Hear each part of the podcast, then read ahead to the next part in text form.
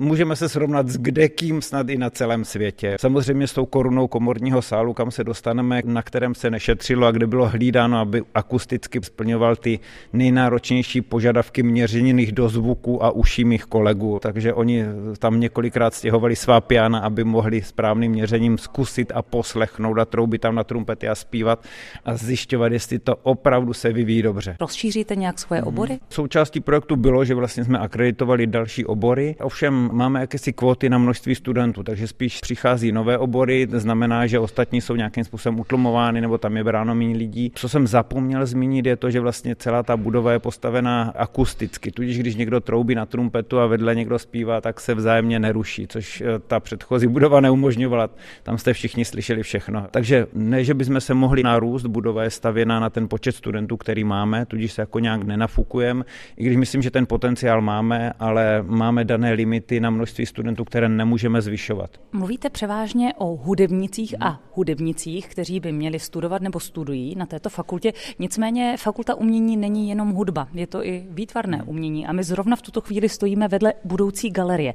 Čili pojďme tedy k obsahu této budovy, začněme budoucí galerií. Dostáváme tu bílou kostku, koncept eh, starý, ale pořád dobrý, kde vlastně bude působit GAFu, Galerie Fakulty umění a Kateřina Štroblová jako kurátor bude bdít nad tím programem. Samozřejmě nemůže být zaměřený jenom dovnitř, že tady budeme dělat výstavy sebe a svých studentů. Je důležitá také ta edukační role, protože my vlastně se máme učit do těch lepších příkladů, které bychom sem chtěli přivážet, tady dělat ty výstavy, aby ti studenti byli v kontaktu s tím nejlepším, co si můžeme dovolit sem dostat. Další částí té výtvarné části fakulty je Centrum digitálních technologií, které sousedí s galerií, kde jsou vlastně naše tiskárenské řezací stříhací stroje, 3D tiskárny továrny. Bude tady sídlit ateliér grafického designu, který je s touto budovou taky nově akreditovaný a který má tady své speciální prostory. To tedy k výtvarné složce fakulty umění. Pojďme se zaměřit na tu hmm. hudební, ta už tady zazněla hmm. mnohokrát a zkusíme se podívat do hudebního komorního hmm. sálu. Budeme přímo. Vlastně. Budeme tady je cedulka přímo. koncertní sál, concert hall. To zatím zkouší studenti grafického designu vlastně orientační systém. Půjdeme přes lechovým filtrem vlastně do komorního sálu. Jako poslední fáze těch příprav tady montuje zábradlí nad poslední řadu sedadel.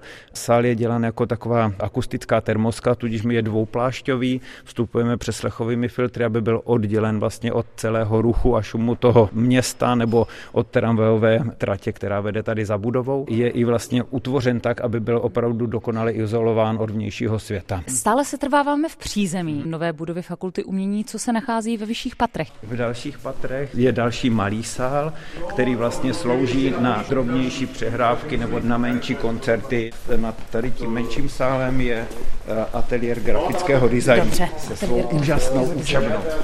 Tady není potřeba přeslechový filtr, echo je tady taky mnohem větší, nádherná vyhlídka do budoucí parkové úpravy na trať tramvaje a také vyhlídka na světelnou fasádu budovy. Světelná fasáda obkružuje celý ten blok učeben, který je vedle komorního sálu, který je z čistého litého betonu. Je to úžasná koncepce, protože vlastně ten sál je zakončen obrovským oknem téměř bez rámu, takže člověk má pocit, že vypadne dolů na, na nádvoří. Že mezi ním a světem nic nestojí vlastně. Ta fasáda se dá jako graficky pojednávat. Buď můžou zasnout, kdyby je rušila, nebo rovnou na ní něco tvořit. To je prostě ateliér grafického designu. V ateliéru grafického designu to vypadá vždycky úžasně a čistě na rozdíl od všech jiných ateliérů ve škole.